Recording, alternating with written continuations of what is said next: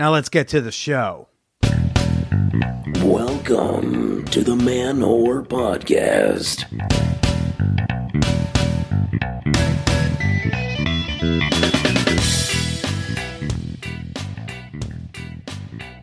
What's up, all you fan whores, man whores, and coke whores? This is Billy Procida, and you're listening to the Man Whore Podcast. Episode two hundred. Oh, yeah. Wow. What's up, everyone? This is exciting. Yeah, now, see, this feels like the good run of the intro. You know, we, we had a false start earlier trying a different intro. Eh, I wasn't a fan. This one, this is the one where I feel the energy. This one feels like episode two hundred. How's everybody doing? Welcome to the show. If for some reason, number two hundred is the one you're starting with, this is a podcast where I typically talk to women I've hooked up with about sex, dating, and why we didn't work out. And for episode two hundred, we, we will be hearing from one of my past and or present partners. Actually, we'll be hearing from two of them. I'll tell you more about this week's uh, show format in a bit, but first, I have selected a weekend. I know you've been waiting to find out when it is. Man Whore Con twenty eighteen. The dates are going to be announced on next week's show, so make sure you tune in next week. But for now, wow, episode two hundred, two hundred weeks, two hundred Wednesdays, talking about where my dick's been. Hey, I'm shocked that y'all are still interested, uh, too. So, but here we are, f- nearly four years later. Um, and I think that is, is just crazy, is wild. And I, I can't begin to express, you know, how much this show has come to mean for me.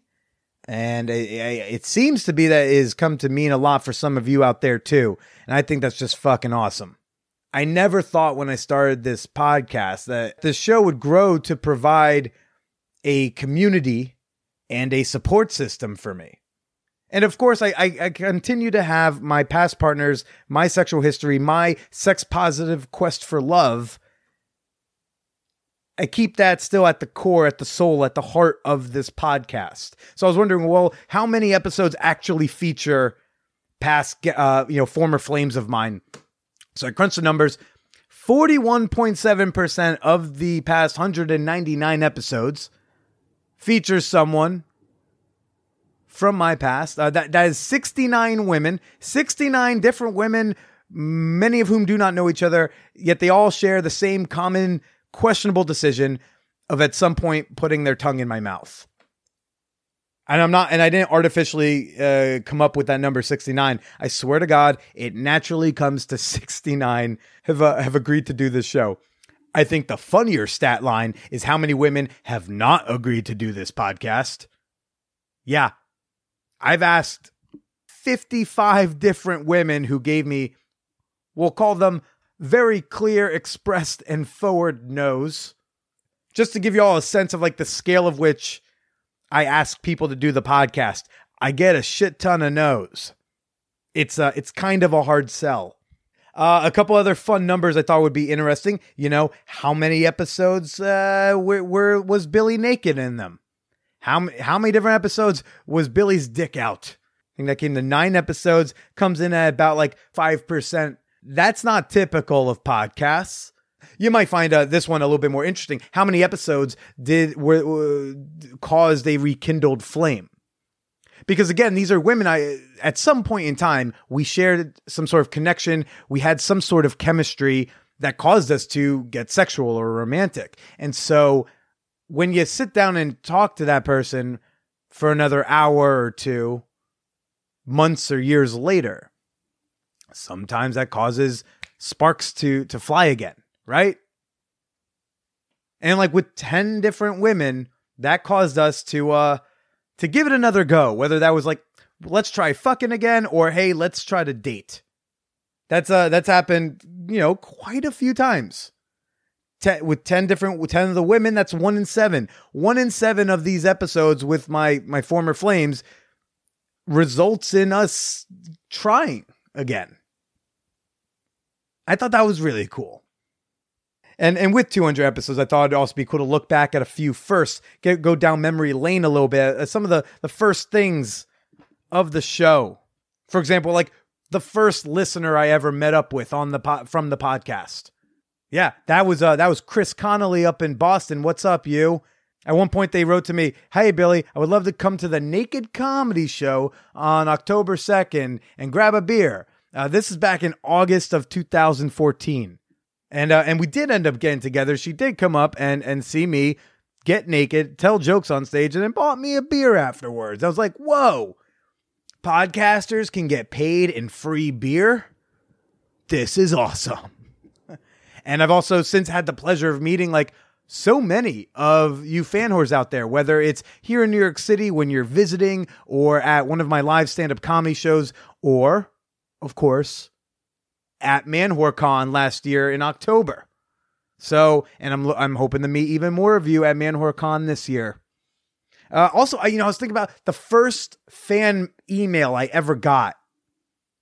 And I wanted, I wanted to bring it up just because it was such an exciting moment. I remember the moment because I remember I'm I was standing in line for the bus to go to my fucking day job at a gossip magazine.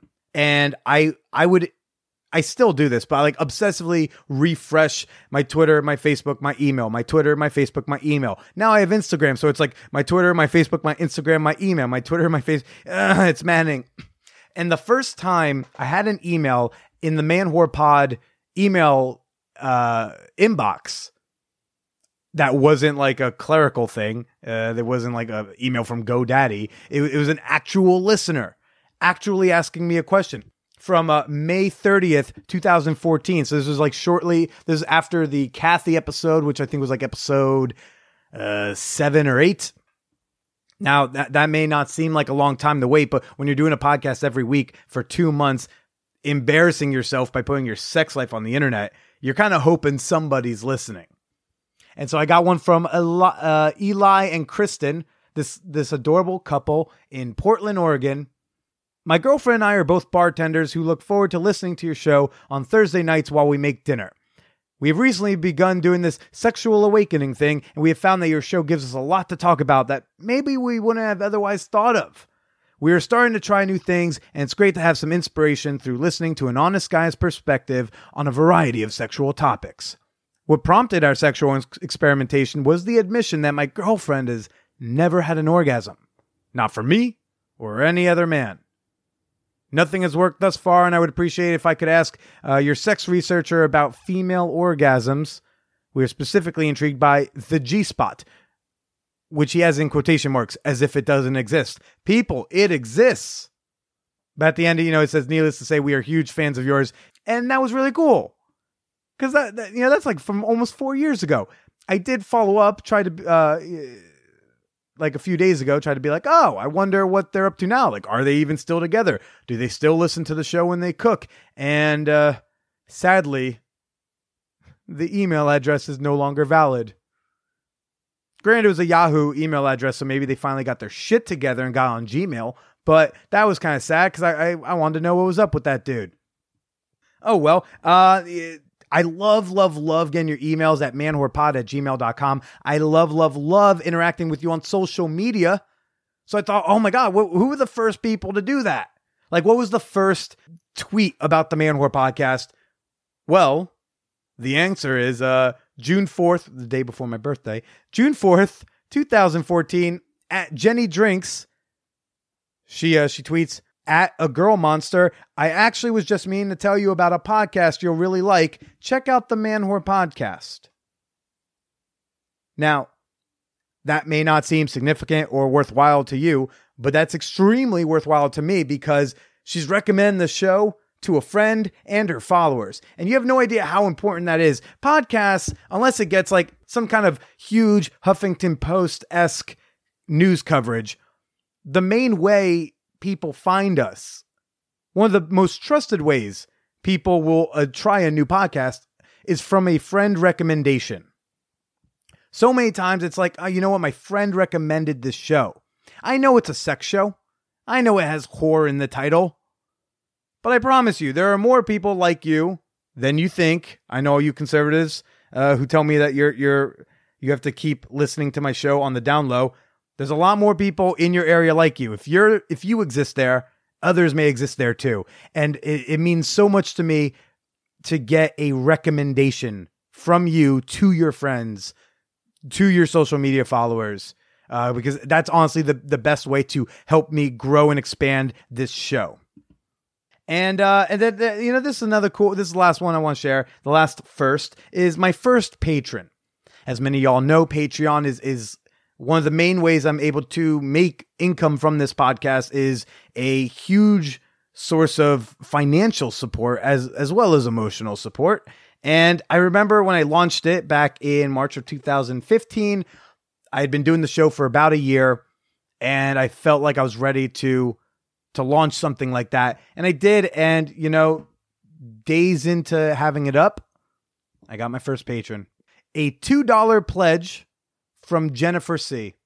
And I, I got to be honest with y'all. I remember when that first pledge came in, I was so fucking excited.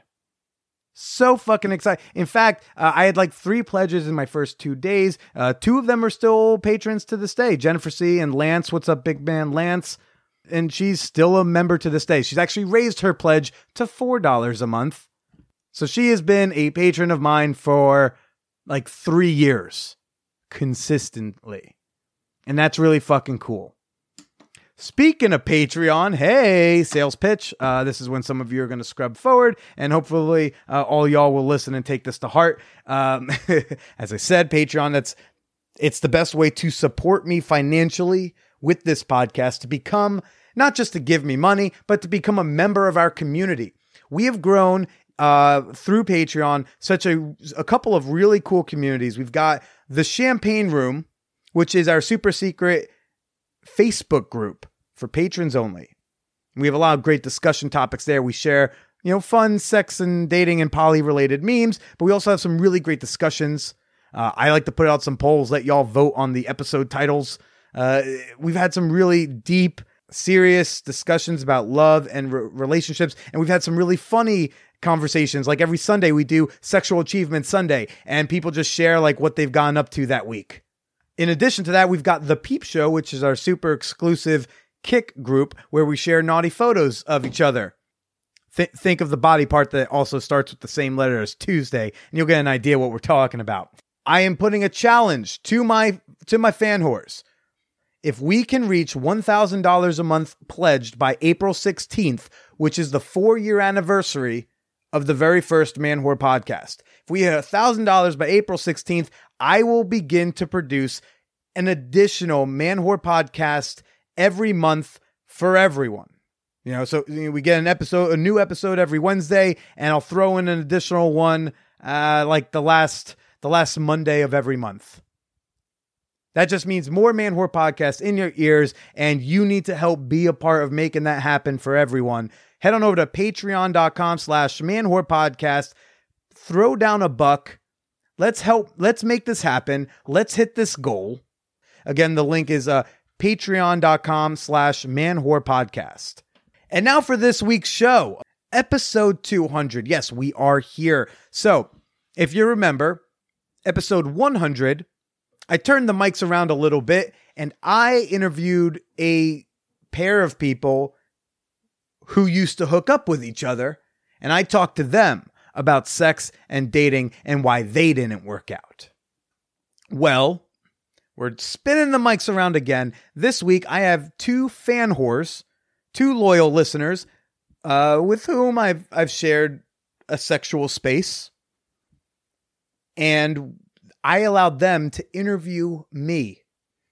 And many of you listeners uh, were so gracious as to provide some questions for them to, to help them out. You had some really great ones in there. We, we some questions that I was certainly not expecting. And we had a really great conversation, the three of us. Um, their names are Kenzie and Lindsay. Two super cute, super hot gals, super fun, super sexual, super queer, um, just amazing individuals that, like, I feel lucky I was allowed to, you know, see them naked and stuff. So uh, we sat down, we we get into things that really have never come up on this show. I'm so used to interviewing and getting to know other people that there's a lot of stuff about me y'all still don't know. We're talking about gambling. We're talking about my family. We're talking about my favorite porn stars. Let's go ahead and sit down with me, Kenzie, and Lindsay, celebrating two hundred episodes of the Man Whore Podcast. Fantastic.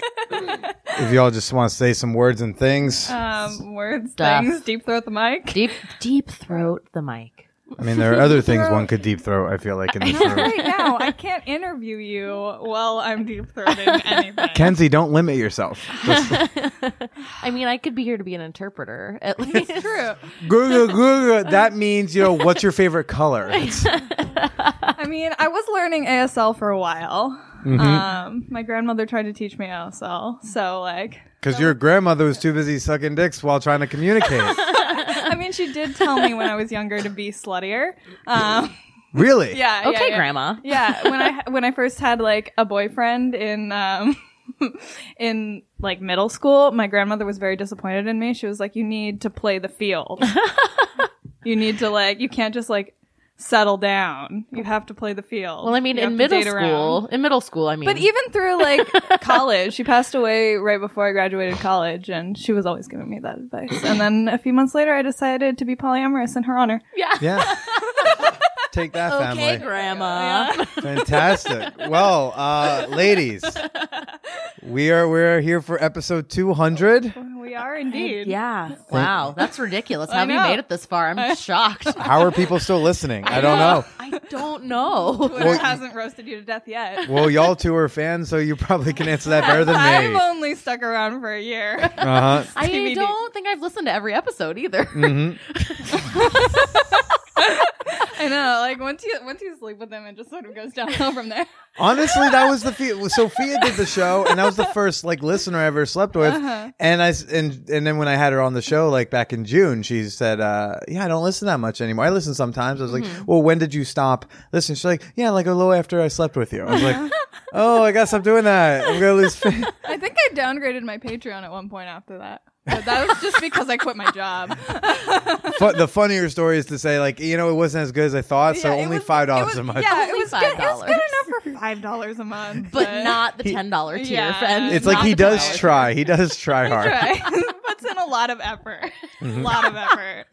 Well, I wanted to introduce right now, I'm sitting here with Lindsay and Kenzie. Hello. Hi. Uh, inverse names. Lindsay, want to say hi? Hello, Lindsay. Hi, I'm Kenzie. And and I'm that whore boy that y'all uh, listen to. Yeah. Hello. I can feel the eye rolls coming already. Is this what it's like to listen to me? Am I watching y'all listen to me and, and seeing the actual reaction? Sometimes. Sometimes. Yeah. Well, for this two hundredth episode, I thought it'd be interesting to have listeners slash people I've been intimate with mm-hmm. uh interview me uh for a change. We like to continue making questionable life choices. Yeah. Yes. Forever and always. Yeah. uh so before we get into that part, I thought it'd be good to like contextualize briefly like what our interactions are. Uh so I don't know, Kenzie, do you want to start with like uh. that question? Oh, you know, huh? Oh, good. Gosh. Uh, okay. Yeah, I mean. Must I revisit? um, I don't know. I was listening for a couple of months, and then I was. We both got like dumped at around the same time. The first time Paige broke up with you, I uh, had a partner break up with me, and I slid into your D Ms at one point, and somehow got you to agree to drive to Boston to meet up with me because I was going to be on the East Coast for like ten hours. Well, no, I was there. I was up in fucking Maine making worse life choices for a while. Um, and uh, yeah, I was in Boston for one night and convinced you to come meet up with me. And then, I don't know, you kept trying to sex me for a while, and one thing led to another. Now you're in fucking Sacramento. And here we are. Yeah. Yeah. Uh, I don't remember who slid into whose D Ms, to be completely honest. Um, but I I think it happened after I supported you on Patreon, because at that point I um, had one of my own. I had a Patreon mm. that I was um, pimping back then, but has since gone away because I just wasn't feeling I was producing enough content for it. Um, but I think I backed your Patreon, and then you messaged me because my Patreon is about the sex work that I do. So uh, uh, you were like, hey. Hey. And great I, tits. Uh, yeah. And then I think it continued into Twitter D Ms. Um, and then me making you jerk off a decent amount. Yeah, there's a lot of, there's a lot of like, I don't know why, but I feel like I need this specific per- person's permission to come. Yeah. There's like yeah. an aura you give out where it's like, you better fucking ask. Yeah. It's true. And I think that, yeah, that's like the mass majority of our interaction has been that. And and you accidentally sending me onto my Apple Watch. Oh, oh right, yeah. Oops. A picture of your ass with a plug in it while I was at a game night.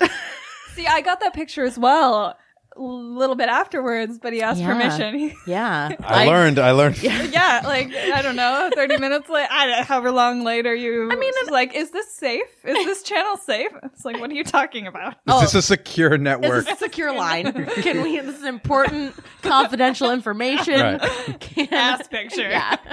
Uh, uh, I feel like if it was on your watch and I'd asked first, that would have been a welcome picture, no? Yeah. Yeah. Yeah. I mean, well, because then I would like step away and not like pull it up on my watch, you know, sitting next to like four other people, three of which I work with. Yeah.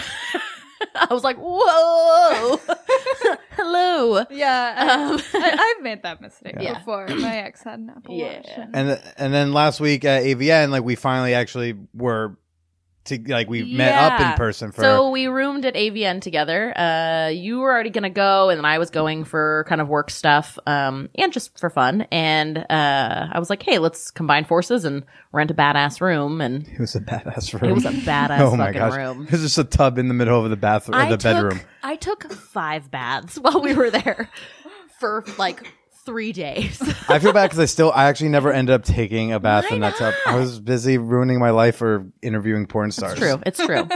um, but yeah, then uh, while I w- while we were in Vegas, I was there with my best friend that came to do my hair and makeup uh, for the weekend, and then uh, one of my partners and um, Billy asked if he could watch me and my partner fuck, and I was like, yeah, sounds fun. And then halfway through, my partner was like, you want to suck Billy's dick while while I fuck you? And I was like, uh sure.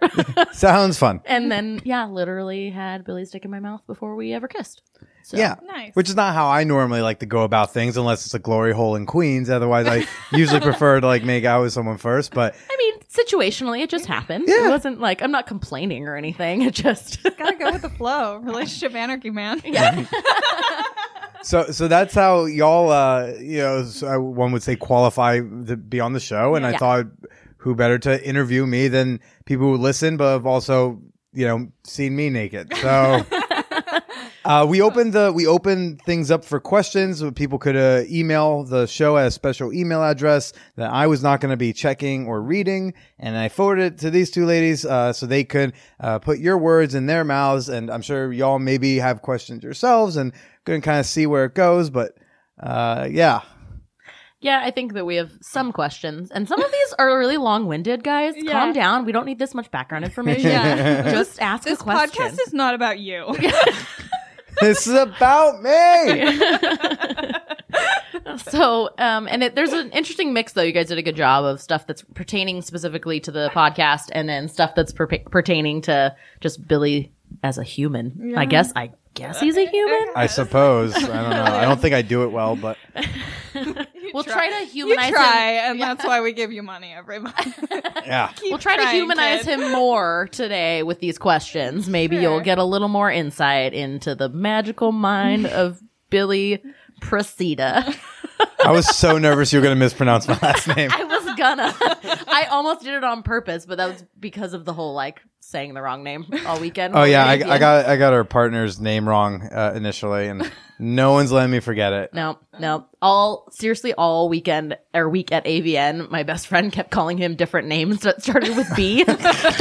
Oh, you mean her? I got. Oh yeah, her. I got wrong a lot. No, but I mean, she purposely like th- she had made that decision to call you the wrong name. Oh over no, I know. And over again. I got it. I understood that. Look, if you're listening, I know you're uh, you were disgruntled. I got yeah. it.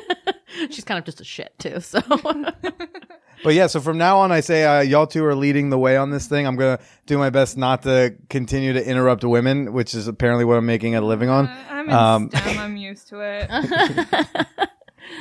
do you want to start? Oh, God. What question do you want to ask first? There's a lot of options. I know. Should we start with a lighthearted one? Let's start with a lighthearted okay, one. Yeah. Okay, so... warm up, some foreplay. Just a little bit, you know, a little cupping. Um,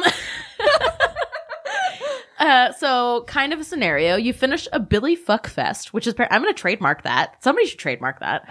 Um, you finish a Billy Fuck Fest, and you proclaim your hunger. One of those make-me-a-sandwich kind of moments. What kind of sandwich, two pieces of bread and something in the middle, would you make?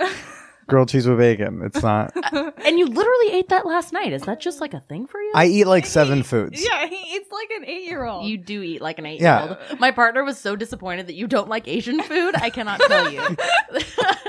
And that always confuses people. They go like, what do you mean Asian food? I'll be like, Asian food, as in food that is Asian, as in from the continent of Asia. And then they go on the list. I'm like, well, how is that not? Korean food? Yes. Japanese food? Yes. Indian food? In Asia, therefore, yes. I was like, I don't under... Russian food? Where in Russia? Because it might be a yes, too. What portion? What portion of? Yes, it's just East Asia, Eurasia. Uh, so, yeah, no, I'm... Uh, I also am partial to peanut butter sandwiches growing just, up. Just peanut butter? Just peanut butter. Okay. Nothing yes, else? Yes, a lot of mothers were very confused by me when I went over their They're kids' like, house. Wait, no jelly? What? No jelly. I mean, you're just saving them supplies at this point, oh so yeah, I they thought, can't complain.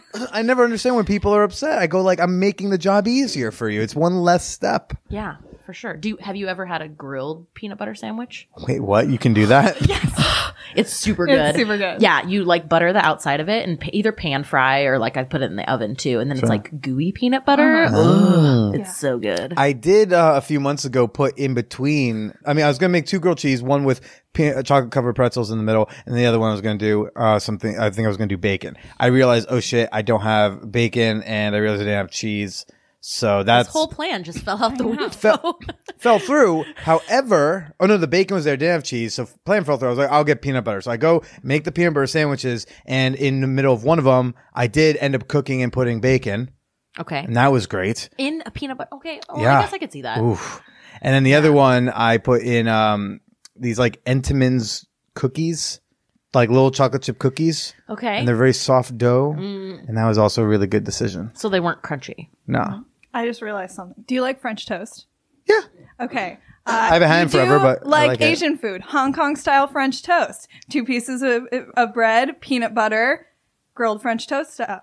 But from Asia? No. It's Hong Kong style. I I, I wouldn't touch it. But you wouldn't touch it. On principle. Just, you, I was going to say you just ruined it because you just have to sneak the yeah. food in. Be like, try this thing. And then he's like, oh, this is delicious. And you're like, haha, fuck you. It's Asian food.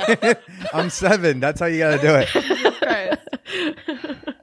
All right. I think we've uh, thoroughly covered the sandwich question. the a- The answer was, just just for reference, a grilled cheese sandwich with bacon. If you were taking notes. If you're taking, taking notes, notes, there'll be there a quiz. Be a quiz. It's and midterm it's season. That's all I'm thinking about.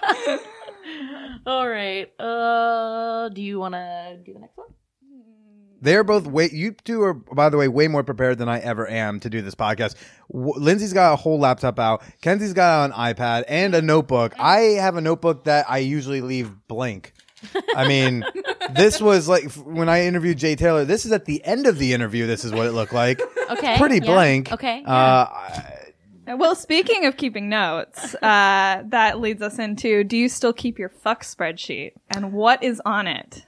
Like, uh, what what do you keep notes on in that? It's way underwhelming. Uh, it, there was never... The spreadsheet only happened because of the podcast. Oh, okay. That was to help keep track of guests who I've asked before, like, where are they? Mm. Which is the creepy part. But again, this is... To me, I'm like, I'm booking a show. This yeah. is... Yeah. Pretend it wasn't people who made out with me. It's... uh So, like, it's, like, names, where they are. Are we Facebook friends? Uh, have they done the show? Have they not? Etc. There's a, a notes section. Uh, so if like they, it was a heavy no, like don't ask again, stuff like that. Uh, the, the, the thing that's like the ongoing list is just, it's just like a little notepad mm-hmm. on my computer and just like has the list of the names and then it has like the bases next to it. So oh, it just says okay. name in the base, and if it's like if it's second or third base, then it says G or R for giving or receiving. Or so that's what I want you to define, because I feel like the bases are still kind of fluffy, yeah, especially sure. when it comes awfully heteronormative. Yeah. I am very hetero. Yeah. yeah. And we are um, very queer. Lindsay just looked so disappointed. Yeah. yeah. Uh, but so, like, define your bases for me. Well, I also never got a proper teaching of it because I was not cool growing up. But you're also using them, so you have yeah. some sort of quantification. Well, part of it is out of habit. To like, quote what you, ev- words mean things. Yes. But the thing is, like, I I started it back when I had such limited understanding of any of it. Okay. And I... Most of, I kept this list mostly out of habit, yeah, because I'm a creature of like, oh, well, I should just keep doing the thing, mm-hmm. and uh, and at the time I was using these base numbers, and I was like, I guess that's just my code. If I updated it to today, I'm sure it might look a little different. Mm-hmm. I probably wouldn't use bases. I would probably have like a whole codified sheet, like a like a what do they call it, like a key list mm-hmm. or something, where you have a key, just a, a key. key. Mm-hmm. Yeah, you're smart. I'm not. Uh, And I would probably just do it that way. But right now, like what? First base, making out. Second, uh, some sort of like genital hand stuff, fondling. Okay. Or maybe like a titty in the mouth. Okay. Third, oral. Fourth, fucking. And if there was a rim job involved, then I, I add plus an R J. Okay, all right. Because you know those those girls are special and they deserve recognition. and and I what I discovered while um on this A V N trip is that Billy likes receiving rim jobs but not giving them. Not He's an equal opportunist. Not an equal opportunist. Yeah. Not when it comes to rimming. I don't know why. I've I've rimmed two people. But I've licked two buttholes. I almost licked the third. I think I almost licked my girlfriend's at one point, but I haven't. Uh, I licked my ex's. And um, if you remember Emily, the physical therapist, yes. we had like a full anal night once. Yeah. It was like full on just tonight we're doing all the butt things. All of them. So like there was like fucking my butt with things. There was me fucking her ass. She rimmed me. I rimmed her. And then I, I, I tried to lick my exes once, and uh, but I think she was a little drunk, and I was like, oh, but this is like an opportunity for me to like give, like, and so I start licking, and she goes like, no, pussy, no, I want pussy, and then I think I made the mistake where I went like ass to pussy licking. Oh, uh, no. It was very momentary rimming, but rimming nonetheless. I mean, unless somebody's like per- like. very cleaned out and prepared for that. Yes, it's a bad bad yeah. direction to go. Oh, yeah. yeah. She was pretty clean, cleaned up. That's why I took my opportunities. Like, you know what? It's clean now. And I just, you know, I'm in that headspace. I think I can do it. And I love this person. A big part of it is I love this person.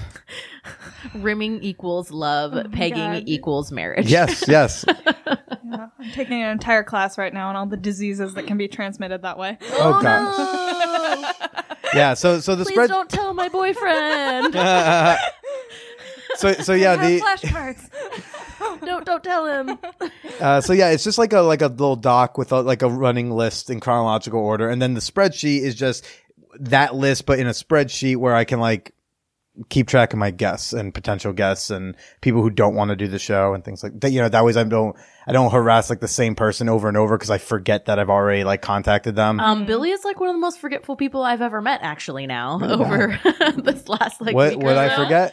A million things. You besides forgot. the besides the letting you in part. That was the only that was my fault. You forgot we were even staying in a suite. I had like sent you the link to the suite and you're like, wait, where are we well, staying? I didn't forget. Two weeks later, you're like, wait, what? And I sent you the link again. You're like, this is really nice. I'm like, did you not fucking look at it? I looked at the price and location. I was like, I'm in, sure. yeah, yeah. Simple man. Uh, and just a smattering of other things. Yeah. but yeah, forgetful Frank. um, Uh, doo, doo, doo. Um, so at one point uh, early on, there you mentioned there was a big falling out with your family, and you didn't go home for Xmas or Thanksgiving. Um, and somebody was curious about what happened there. I know too that you've kind of reconciled some of that, and you've been yeah. closer with your family again. Yeah. Um, so yeah, what let's happened? Get into it. Let's talk let's about get into that fucking dirt. I uh, I've never really fit in with my family. All this will probably sound dumb, but I don't really fit in with my family. They are all very. Typically attractive, I've always been typically attractive people, very good sports, very sociable, like always had a lot of friends, very popular. Mm-hmm. I was smart, uh, read books. I was a little chunkier. I didn't know how to talk to kids. I got bullied incessantly. I have a, I don't know how, my dad didn't exactly know how to talk to me because he was popular. His brothers were popular. He doesn't understand why I'm having trouble with kids sure. my own age. My dad was the type who says, like, you go in there and you punch the kid in the face and no one's going to fuck with you. And I was just like, I don't want to punch anybody. Yeah. I just want to, everyone to be nice to me. Um, so I've never really fit in too well. We also hold different value systems, mm-hmm. in my opinion, at least. Uh, I went to a boarding school. It was like a character education boarding school. A lot of seminaring, a lot of talking about your feeling, a lot of like gr- personal growth. But it also had a family component. So you're seminaring every week, but like a couple times a year, the whole family's supposed to come up. We have family week, and then all the families are seminaring together. Yeah. My family didn't really do that part. Hmm. So I was at the school for four years trying to grow and change myself, and I'm learning these um these words and these principles. And my parent, my mom would go. Mm-hmm. She went almost the entire time. My dad tried once or twice. I think my sisters did like one weekend, but it wasn't really for them. Yeah. So at the school, I... for four years, learned one set of things, and they kind of were doing their thing. So one of the core things that really made sense to me that I learned and that I really just embodied was um, um, uh, uh, tr- truth over harmony. Hmm. And I always describe my, my family as a little bit more harmony over truth. I think a lot of, a lot of people, my, a lot of families. I would say my family's like that too, definitely. Yeah, let's keep it nice. Let's not have a fight. Can't we just have a nice yeah. dinner? Yeah. Mm-hmm. yeah. And I'm like, no, we can't have a nice dinner because, like, the, you you said some fucked up racist yeah. thing. Like, yeah. I, sounds very and I want to talk family. About it. Yeah, yeah, I know that so, feel. Yeah, so there was a Thanksgiving where I went home and uh, just for just a lot of time. I come from a very spoiled area of New Jersey. I grew up spoiled. I won't say I didn't grow up spoiled. I like to think I wasn't a brat about it. Totally, I'm sure I was. A, I had my bratty moments, but I would never call myself like a spoiled brat. Um, But like a lot of kids, I mean, I come from an area of New Jersey where like you crash when you're sixteen and crash uh, the B M W you got for your birthday. Like daddy will just buy you a Get new you a one, a new one, yeah, a new Beamer. But like it'll be certified pre-owned because you know you already fucked up the first one, and you'll bitch that it's certified pre-owned, right? That it's not brand spanking oh, new. It's the type of place. I mean, like I think they shot one of those like Sweet sixteen episodes on M T V was like oh, in our area. I think my like my one of my sisters went to that to a Sweet sixteen M T V show thing. So that's where I came from. I've grown that disdain and contempt for where I grew up. I do not like the culture. I do not like the environment. As you have both witnessed, I am not a like man who's all about this. I'm not very materialistic. I'm cheap, not by uh, always by necessity, but by just like preference.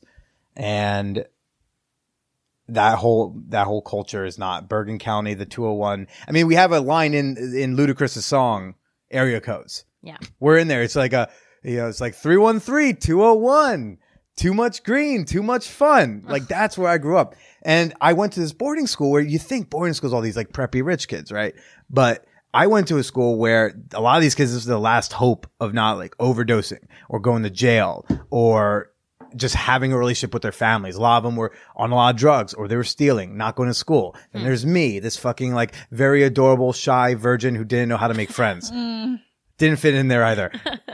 But I watched kids who like their families need them to go here. And I, I worked admissions three of the four years there. I watched families talk about trying to figure out how to get like a, take out a double mortgage on their homes just so their kids could go here. Yeah. So I watched not well off families. I watched um, a lot of, Uh, uh, financial aid families. And so I really learned the value of like money and that like, I, that's where I learned I had it good. Mm-hmm. Cause although I was at this like nice Connecticut boarding school, it, it was a, full of a lot of kids who normally couldn't go to like just any other boarding school. Sure. And that mixed in with the truth over harmony stuff. We a lot of times butt heads. I'm stubborn. That doesn't help either. So my family would say like I probably like argue a lot about things. And I say, I don't know, I think these things are important. Mm-hmm. And there was a Thanksgiving where uh, we come home. I've never liked people fucking in being in my room when I'm not home. Uh, but as I got out of college, I started realizing like this just isn't like my room. So I can't really claim ownership now that I live in New York City. Yeah, that you don't live there anymore. Right. But like I still prefer like respect. I definitely don't prefer people fucking in my room. But again, I can't hold that, especially when I had a sister who was still in college and would have friends over for college. So we came home from Thanksgiving at the big Procida family Thanksgiving thing. We get home, and before I walk upstairs, someone says to me, Billy, uh, we just want to warn you. you so, Kelly had a party and like so someone was in your bed and they broke your bed. People were fucking in my bed and then broke the bed. And then I knew who. They told me who. And I said, okay, cool. It was like, he's going to come over and fix it. And they were like, no, no, no, no. It's just, I was like, no, no, no. Uh, I, I won't say his name, but like, uh, he needs to pay for that. He's an adult. Yeah. He adultly broke a bed. He adultly. While, yeah. Guys, like, adultly. Like an adult. He broke this bed while fucking a chick who was, he cheated on his girlfriend, fucking this chick none of us like, in my bed, broke it, and then doesn't want to claim responsibility. These kids have been fucking up my mom's house for years and just not caring because they don't, they don't have to fucking work.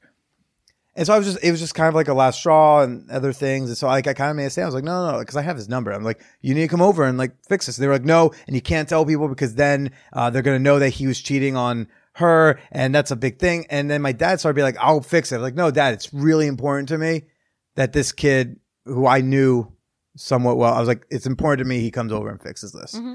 And like, maybe this is, this is in retrospect, I know dumb. But it's really important to me at the time. And it just became a shouting match where for some reason my bed got broken by people cheating in it and not wanting to fix it themselves. And then I was the asshole because I wanted like a twenty-one year old kid punk to learn the value of like when you break something, you fix it or you pay for it. Yeah. Yeah. And so it be this big fight, and again, this culmination of it. It's not like there's yeah, one thing; it's yeah, the culmination of a lot of stuff. It's things. a lot of things where it's like clearly we just see do not see eye to eye on some of these things. So I left, and I didn't talk to them for like two years. Hmm. Um, I saw them for my grandmother's funeral, and then a few months later, after that funeral, I started. Um, I hit up my mom, and then I introduced Paige to my mom, mm-hmm. and then I like I had like a. like a meal with my father and was like, let's talk. I have a lot of baggage and a lot of resentment. So I want to, I want to go into that. And my dad and I had like a really good four hour talk at this place. And, you know, I, it was the beginning and, I, and we started rekindling things. The sisters is a little easier because you're talking to peers um, in, in a way. And it just, things have been getting better. And so now like, I go and I have dinner with my dad. And I have and his wife. I'm not a fan of, and I like have. I mean, you went to the wedding too, mm-hmm. so. Well, it, yeah, but at the same time, it was like bo- it was at a bo- it was a, at a Grateful Dead concert. Yeah, and he got married backstage at the Grateful Dead concert mm-hmm. by Bob Weir himself. Of course, I'm fucking going. Yeah, and I'll watch you marry your boring wife. It's okay. Your boring wife. It's just Cold. You know she's very nice. It's just there's not. I don't see the thing that makes her interesting, and my dad. Even if I'm, I'm not even his biggest fan all the time, but if you meet my dad, you'd be like, oh, this guy's like a party. Mm-hmm. And then she's like, huh? Um, Maybe he needs somebody that's not a party. Yeah, but you know, it's someone with personality would be nice. Could you imagine me with another me though? Yeah, it doesn't have to be with another him, but you know, like, so, like a low key, but with, you know, I don't know that I don't. I don't want to trash her too much.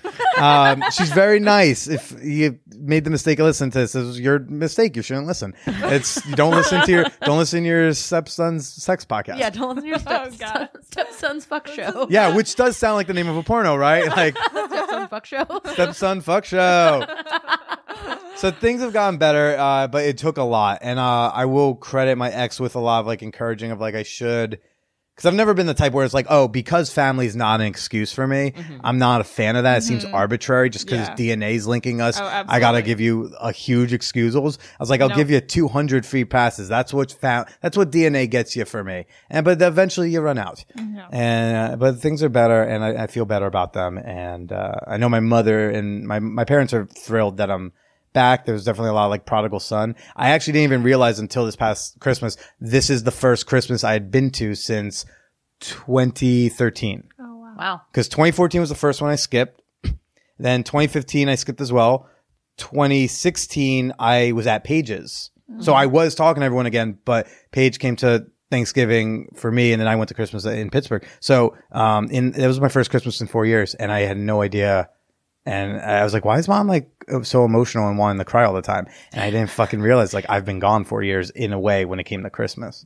So and, that and parents are so like attached to those holidays. Yeah. I'm also the eld- I'm also the eldest child. I'm mm-hmm. the only son. So I think there's also a factor there. And uh, yeah, so that's that's the family thing. Mm-hmm. I mean, again, the, the situation itself seems dumb and silly. But it, it's just like there's I have a lot of resentment about both towards both towards where I grew up and the, my family itself, because my family does play into some of that, or used to play into a lot of that um that culture of like wealth and like let's mm-hmm. go on and have nice things. We need a new dress for every sweet sixteen, that type of stuff. Mm-hmm. And I was just never that kid. So it was just a lot of build up. It sounds yeah. like yeah, yeah. Would you ever have a family member on the show? Oh yeah, in a heartbeat. Just what none would, of them would. What would you want to ask them? Oh, we would just, I would do the same thing we normally do. I would just, well, let's talk. Uh, it just depends on the family member. I think with dad, uh, I mean, my dad has had in, infidelity problems in, when, when he was younger mm-hmm. and ultimately drove to the, their divorce. And I would want to ask him questions because there was a really beautiful moment. I remember I was in a deli in like Anglo Cliffs, New Jersey, or like Fort Lee, New Jersey. So my, my, my, middle sister Morgan and my dad, we're having lunch, and I think my dad's on the cusp of like divorce number four or five, mm. all with the same woman. It's my dad, my parents, my parents together, split up and apart, got back to got together, yeah. apart, together, precisely, yeah. precisely. And I think we asked him towards like divorce three, four, five. Like I think we're just like, dude, just let it go. Yeah. Like, why are you still fighting? And there's this beautiful moment where we're just in a fucking deli in New Jersey. Like, well, she's my first love. Mm-hmm. And I forget that sometimes. My dad and my pa- mom like met in high school, and they'd been together since high school. Yeah. I don't know, if, you know, fifteen, sixteen, seventeen, something like that. But they stayed together there. And then they stayed married for almost twenty-seven years. So like I forget that. And so I would definitely want to talk to him about that. My mom, I would want to talk to about, I would want to ask about strength, um, about taking someone who cheats on you that much back. Um, About autonomy, my mom was a nurse. Mm-hmm. My mom, so my mom totally worked. Didn't have to. My dad, since pretty much since like they got married, he was like, "Look, you don't know how to work. I got, I, I got. I'm working with Trump. Like I'm doing good. Like we're, we're fine. We got a house." Your dad voice is killing me. P S I'm, I, I, my sisters say that doesn't sound like him, but to me, th- that voice is what my dad is, is to me. He is that caricature in yeah. your brain. Yes, basically. Exactly, and. And, um, but, and so she coached like the local girls basketball team, mm-hmm. ten consecutive undefeated championship seasons. No what, big deal. What? Seventh and eighth grade girls, but hey. So she, and she was working, she worked until she got pregnant with my youngest sister. And at the third kid, it was like, okay. So I would, she then left a career. And now then at the divorce, then she had to get, try to find a new job and get a career and herself. And now she's working, doing great, but. Uh, I would want to ask her about that, about like giving up something that you love doing that you didn't need to do that did was a viable career. And then also about like uh, dating post divorce. Mm-hmm. Um, and also my dad will probably just have good stories. Like if I we talked about the women he's dated since divorcing my mom. Hilarious. Just really good stuff. So I would probably ask them about that. My my youngest sister would be uh, my, my youngest sister had a boyfriend die a couple years ago. Oh. oh. And I would definitely want to talk about that because that still is a thing. I mean, this is, still affects her hard because um, this is like, you know, arguably probably like her first real like adult love. And, mm-hmm. you know, she was in college. And yeah. so we'll probably talk about that. And now she is like she's twenty-two and she's off like volunteering in Bali right now. She just got there. And uh, so probably just talk. Morgan would be interesting because I think we have very different views on not just sex, but definitely on dating and love. Mm-hmm. Like she's the one who I'm I'm surprised isn't already married type. Mm-hmm. So and you have two sisters? I have two little sisters, yeah. yes. Uh, one is seventeen months younger than me, Morgan, and then the other one's like five years younger than me, Kelly. Okay. And I would probably want to talk to Morgan about like, I mean, we probably just talk about sex dating. I mean, the amount of times I've had to explain to her polyamory or like the concept of gender, like yeah. w- with my girlfriend and and things like that. I, I think she still has a hard time understanding like, and y'all are just cool with this? You know? So that answers the question I had about coming out, if you'd come out to your parents about polyamory. They always knew I was some kind of like non-monogamous. I don't know if I've ever like sat down and be like, guys, I'm poly. Yeah. And they'd be like, cool, pass the bread. I don't fucking yeah. care. I think they're just like, okay, he's not gay. Like that's, that was the big concern yeah. growing up. Yeah. It's for me, it's one of the topics that I haven't broached with my parents, but the fact that I'm in, in my thirties because I already have been dealing long term with the fact that they still don't accept that I'm queer, mm. like at all. Like, just pretend it doesn't ha- exist. Well, how they do it, because I don't think you can bring home and they think like she's totally straight. Um, they think I'm straight. I mean, it, it, so my partners generally are currently uh, of masculine nature. some feminine parts, but well, he's but got fabulous hair, and fabulous like great hair, fabulous fingernails, nails, way better nails than me ever. Ways wears way better makeup than me ever. But because when we first started seeing each other, um, he wasn't like that. He was very masculine, mm. um, and has transitioned slowly to being more feminine. Gotcha. Okay. They still view him as the the, the boy they met. Exactly. So, I mean, we're both goth kids, so we've always been kind of ridiculous and fabulous. And that's, I think that's what they at- attribute it to instead of it being a gender thing. Mm. Um, but yeah, so my parents still to this day don't even acknowledge that I'm queer. So it's yeah. like, why why would I add another thing onto this pile when we can't we can't even get past that first thing? So why am I even yeah. going to add another thing? I think I broached the polyamory thing first. I kind of had to because it's like I started dating someone who was married. Mm-hmm. So it's like, there's really no choice. This person very obviously has a spouse. Yeah. And I, I either don't acknowledge them in my life or just like, hey, Dad, like, I've got a boyfriend. He's got a wife. Yeah. Sometimes I play with both of them. Leave that part out. Yeah, I think as soon as like they found out about the porno I did, it was just like, okay, whatever. He's doing something. Uh, I haven't done that yet, Dad, if you're listening. Yeah, I, yes. I I think they're they're fine. They just want me to be happy type of thing. They may not understand. Um, I only just started like broaching the... the gender topic with them recently. Mm-hmm. Um, but yeah, they're fine. They don't care about that stuff. Like I said, I think my dad was a little, I think everyone was not concerned. Like they were like, oh, he better not be gay. I just think they were like, Billy cries a lot and he's probably very well could be gay. Very probable. They didn't bring home a girl for a long time. So yeah, they're, they're fine. And I brought so many girls home in high school and nobody fucking said anything because they didn't know. So right. They were like in complete denial. As an adult, I came came out to my mom. She still like pretends like it didn't happen. Um, but I was like, yeah, I, I've always liked guys and girls. And in high school, I I slept with mostly women. Like I didn't sleep with guys until I was pretty much out of high school. And she called me back like twenty minutes later and was like, Lindsay, you had a lot of girls over in high school and we did not have an open door policy with them. And I was like, you're right. I got laid so much. Thanks. Thank you. So much, Mom. Thanks. Yeah. Heteronormativity is good for some things. Yeah, some things. Mm-hmm. Oh, so um, somebody asked, uh, what is a kink or something you found out Ooh, you were I into like during the past two hundred episodes that you didn't know before you started? That's a good question.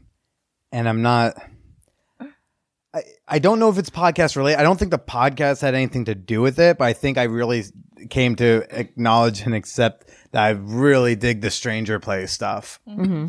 I think as soon as I realized, I, you know, I did that one with the Reddit chick and the blindfold and she comes to my house thing. And yeah. That one was cool. And then I think I had done other things similar uh, with the threesome I had with Emily, the physical therapist. Um We did something similar, though it wasn't a stranger to me. It was a stranger for her. All that. I think just like having these like these these scenes, that's hot for me. And although I had done them before the podcast started, I think I only like started to develop vocabulary for it when I had to start doing the show. But you have to remember, I started this podcast uh, when I was twenty-four. So I was still so early developed. Like I was still developing my sexuality. Mm-hmm. You know, and still I'm fig- still going. I mean, still still you know, going, but like I'm in my thirties and I'm still finding stuff out. I think everything wasn't that I've discovered anything new, but I have only just since developed it and explored figured it out more. further. Yeah, I've explored it further over the last two hundred weeks. So sorry to whoever wanted a better answer. I know. I know. I was. I we were hoping. Dirty. Yeah, some hot like, info. What? Where can we even ask you? Nina Hartley. That's that. That's when I, no, I that's found out I'm into. I, I found out I'm into Nina Hartley. Okay. I didn't. Because uh, I did not know who that was before this podcast. And you didn't know who Nina Hartley was before this podcast? Before this show started, I knew probably the name of five porn stars, and I think like four of them were retired. Okay, but Nina's like a household staple. I feel like she owns Nina dot com. Like. I learned how to fuck girls from Nina. Wow. Well, you remember I, my, I went to four years of boarding school where I didn't have access to pornography. Sure. Because yeah. we didn't have internet in our rooms, and we it was against ethics. With, the rules were called ethics, but our, so all the porn I had was like a lot of it was like old, like Taboo with Kay Parker, mm-hmm. um, just like old porn or with like nameless people. Yeah. This actually leads into a question. Do you remember what it was like the first time you saw porn? Do you remember the first porn you or something watched? sexual? Or something sexual. Yeah. Something sexual. Uh, I, I want to specifically ask about porn. Like, yeah. If you remember the first like porn you ever saw. I'll try to do both. The first thing I think I saw that was sexual, I think I was like in first, second grade. There was, my dad had this cigar box. I distinctly I think remember. I've heard this before. Yeah. You've said this before. Yeah. The cigar box. And like, there's just a woman and she's like some sort of indigenous woman, uh, probably Cuban or something. Uh, and she's got one breast out mm-hmm. and it's just like amp, this like full, it's a good titty. It's like a, it's like a painting type of sticker, like logo, but like it's very realistic. And she has a real good boob. I just remember like seeing it and having my jaw like instinctively come open, like salivate, like mm-hmm. this needs to be in my mouth. Yeah. But then again, like in first, second grade, like I, it wasn't that long ago that titties were in my mouth, right? Yeah. So I remember that distinctly. I remember being, I remember being in my bedroom with Luke Rice, looking at this this cigar box, and just like we're both silently just like on my bed, like staring at it, and just be like. Uh, boob. Boob. uh, the first porn that I knew probably was porn. I think the first time, like when we got internet access in the mm-hmm. basement where there's a computer where no one was like there all the time. It was like in a separate room. But again, yet that shit took forever to load. You had a picture yeah. that was just going line, line by line. Line by line. So I have a really ridiculous first porno story. Um, uh, the first porn I remember, remember seeing um, was when we had computer access to, and it was like on my grandpa's computer at their house out in like his office that was in the shop. So completely uh-huh. separate from the house. And I wasn't looking for porn. I was writing a report on bears. You can see where this is going. Yay! Oh, no. So despite the fact that I, back then I was mainly in, interested in women, I was like, s- found this like super hairy, buff, gay bear porn website and was so into it. And I think I was maybe twelve. God. Yeah, but I was doing a report on bears. So, uh, those adult blockers don't always, oh you know. I think my first like real um, relationship with porn was definitely like the A O L chat rooms. Mm-hmm. It was definitely more of that where like you're just exchanging. You go to the lesbian chat room and you talk to other men pretending to be lesbians and then you just exchange the same porn pictures to each other. So you'd be like, oh, you're so hot. A S L, here's a pic. Yeah. And it's just the it, early catfishing. Early catfishing. And it, you just, you started to. I th- you know, you started to realize that this was all fake because you start getting the same picture that would just get passed like, around. Wait a minute. Yeah, but because I didn't know how to download porn at that age, I just knew how yeah. to exchange stuff. My porn collection was whatever people would send me in these chat rooms, not knowing they're sending it to like a way underage boy. Eep. Uh. Uh, I mean, I feel like I did a lot of that too when I was younger. So yeah. I, I feel that. Th- those, those are my earlier porn memories, I would say. I just wrote a lot of dirty fan fiction. I'm a fan of the literotica, though. Yeah. You know, that was that's how I got through like high school. I would yeah. print them out and stuff them under my mattress yeah. because they're nondescript. It's just words. Yeah. You know, no one can see that uh, what it is. Yeah, it, written porn was always of interest too, but yeah. I think it was it was purely about access. Well, and I feel like at that age, your imagination is so vivid too. It's easier to yeah. get into that. I don't. I tried to read some erotica recently and wasn't. Nearly as enthralled as I remember being. Our brains are so rewired now. Yeah, I, when we're young, we can just get into that. Now it's hard. I mean, I'd have to go to the, like, there's m c stories dot com, I think is still up. Mm-hmm. It was all mind control stories. Uh-huh. Those I could probably get into because they are so specific. But if it was some generic, like, fuck story, get yeah, out of my face. It's like, bored. You know. Talk to someone and you know, talk to a partner and they'll yeah. write something for me. Well, in the moment. That's the problem is that like I, I personally, unless it's not well, or if it's well written, I could probably get into it. Mm. I maybe I'm just judgy about my written content at this point, but um, I recently read, I'm not into feet at all, but I read this um story on FetLife that this, it wasn't even a story. It was just a guy describing why he's so into feet in the most beautiful graphic detail. And I got fucking horny as shit. And I was like, what is wrong with me? I hate feet. It was just so well written that I couldn't get over it. I was yeah. like, what? This, it just made my brain spin. I was like, what the fuck? Discovering new things about myself all the time. Yeah. uh. The Man Whore Podcast is sponsored by Cam Soda, today's twenty-four seven digital strip club. Yes, surely you've seen by now, you can watch women get naked on webcam. You can watch men, you can watch really any gender, get naked on a webcam and do whatever stuff you can, you nicely ask them to do. That's just now a part of the uh, of the adult entertainment business. And Cam Soda dot com has like thousands of amateur girls next door and some of the hottest porn stars working today, including Danny Daniels, Tori Black, and Brandi Love. I've I've gone and taken a look at Cam Soda myself, and it's quite enticing.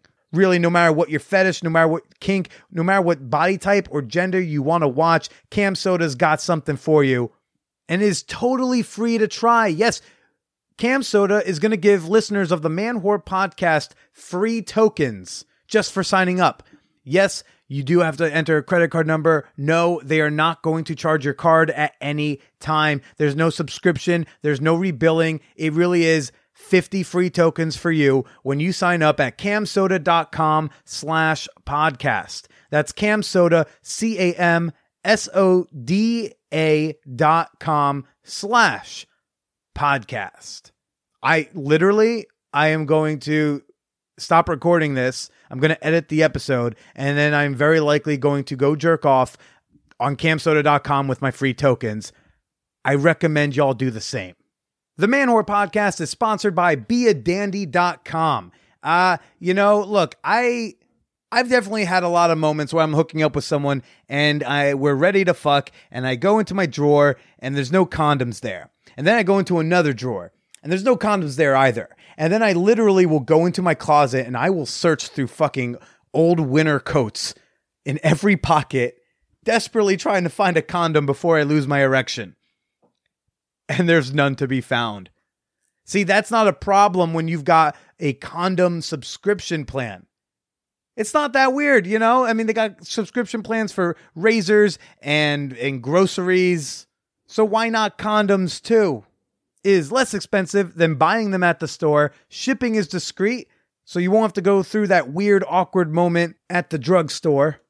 And you can get fifty percent off your starter pack. Yes, three dollars for your first order, which includes six condoms, and then it's just six dollars a month after that. Did I say three dollars for for a big for a pack of condoms? Yeah.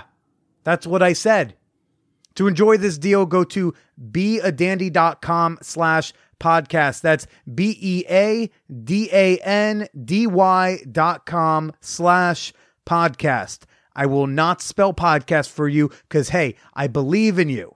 Going over to beadandy.com slash podcast. Get yourself on a condom subscription plan. I don't care if you have a dick or not. It is always good to have some condoms nearby. Now let's get back to the show. So when was the last time you did a am I into penis check-in? Oh, God. Which which uh, into boys patron asked that one? I, I don't even know. I removed I removed names from pretty yeah, much all of them. Oh, yeah, look how all, all your integrity. Uh, well, I mean, okay. I could look. I've got my email open. Yeah, we uh, could look. I could take guesses. Uh, last last time, I don't know. Uh, the A V N was confusing time for me. It's a lot of like beautiful men, right? A lot, of, well, a lot of also like hot trans porn uh, stars, yeah. And so like my Twitter feed was full of that, just because of all the people I started following. And it's amazing when you start like following a bunch of porn stars, you start getting a bunch of porn in your fucking Twitter feed. Yeah, and. Yeah. uh And also, like, I follow porn, like, pres- um, publicists. Oh. So uh, it, it, it, I've just I've been seeing a lot of, like, trans porn pop up, and I'm just like, oh, you're cute. Or also, like, being in Vegas and in San Francisco on Tinder and Bumble, like, a lot of – my T D R is quite good. I don't know if I'm allowed to say T D R, but oh I figure if you say gaydar, then how is T D R not offensive? I don't understand. Is transdar better? Because that one sounds uh. – T D R sounds like a feature that comes with it. You can't no? tag me in this episode. No. Well, I know. Wait, wait, tell, tell me, uh, inform me. If gay, it's okay to say gaydar, right? That's still a thing that I'm, people. I'm still mildly uncomfortable with that, even. Okay, yeah. I'm just going trying to go by cultural standards. Uh, mm. Well, people tell me what I can and can't do. Just because something's culturally standard doesn't mean it's right. Good point. It's, fair. And it's still it's less safe to be trans than it is to be gay these days. Yeah. Sure. So when I'm looking uh, on Tinder, for me, it's practical because, like, although it's fine to be a, a woman with a penis, I happen to not be into penises on women. I happen to not be into penises. So for me, like, sometimes I can tell when I'm swiping through. I can tell some, when someone's super passing, and I just be like, but, like I also, I've been around enough queerness now that, like, I can just kind of spot that. I'm like, wonderful, you look hot, girl, but it's just not, for, you know, for yeah. me. But also, but recently in San Francisco and Vegas, I've been like, oh, maybe um, uh. I'm really confused right now. This is, ooh. And then, and also with how horny I was in Vegas and, and in San Francisco, I've been so horny because like it's, and I don't know why. Uh, I've been surrounded by sex. And then I was in San Francisco where like I couldn't seem to, I was having a really hard time getting laid, uh, or meeting up with people. And so I was just like, how horny am I? And like, uh, she is really hot. And mm. I feel bad because I feel like I kind of started that because immediately when I got to the hotel room, I got naked. Yeah. in, so, in A V N, I was like, boom, stripped down naked, getting in the tub. Yeah. And then so, just like had a chat with Billy while I was naked. Yeah. So I, I think the check-in was like, you know, the days ago. Days yeah. ago. Yeah. Okay. So very recently. Yeah. So, and ha- still not quite there, but yeah. uh, but we're working on it. Yeah. Guys. Slow, like, small, ed- like, inching forward, but it still your, sounds like girls. Tune in dicks. For episode four hundred. Yeah. And maybe you'll get the answer you want. Well, people, Billy with penises comes at a price. Like there is a price. If someone just comes at it, comes with me, uh, comes to me with it. I'm I mean, there. So the, this. Um, question had a like some little sub questions like has sure. there ever been a hot guy that made you wish you were bisexual? I mean, I, I've never wished I was bisexual. Okay. I've I've only been bis- I've only wished I was bisexual when I've been so incredibly horny and seen how easy it would be for me to get my dick sucked by a dude, yeah. and and how like difficult it was finding a cisgender woman to do that. That's the only times I've like wished I was bisexual. You're like, yeah, it would be easier. It would, it would be easier in New York City, especially. Holy fuck! I could get my dick sucked every day in New York. I mean, I've never been to New York, so I just, just have to take your word for it's it. Grindr Central. It's just insane. Grindr Central. So, another trademarked term. Oh gosh. Uh, so I've never wished I were bisexual. Really, as uh, there's never been that. But like you know, Ryan Reynolds has like a, a great body. So. so that's what I'm moving on to. What man would you go gay for for a one night stand? I, you know, a role needs to come with it. But Ryan, I'm listening. Ryan Reynolds. Uh? Yeah. I mean, I think it's a little bit of the body and a little bit of the personality. Oh Let's my god, the dude's real. So fucking funny. His comedic timing is unreal. He's like Dane Cook if Dane Cook could act. I mean, I used to when I was younger confuse the two of them because they look very similar and they are both very funny and they the the way mannerisms are kind of similar. Too. Mannerisms similar and their delivery. So like if like if there's ever a Dane Cook biopic, like Ryan would play Dane. Sure. In my mind. Didn't Dane Cook, wasn't he in some like Disney Cars movie or something? He's been the voice in some of the Cars. He, no, it wasn't Cars. It was that Planes. It was the right. offshoot of Cars. Oh dear. I didn't watch it. He's I a, watched all the Cars movies, but I did not watch Planes. They've tried to get Dane Cook to act and it doesn't tend to work out doesn't, too well. It doesn't but, go well. But Ryan is a, just a talented treasure. It's a beautiful man. Oh, this list. I know. Oh my gosh. We want to get into some of the like...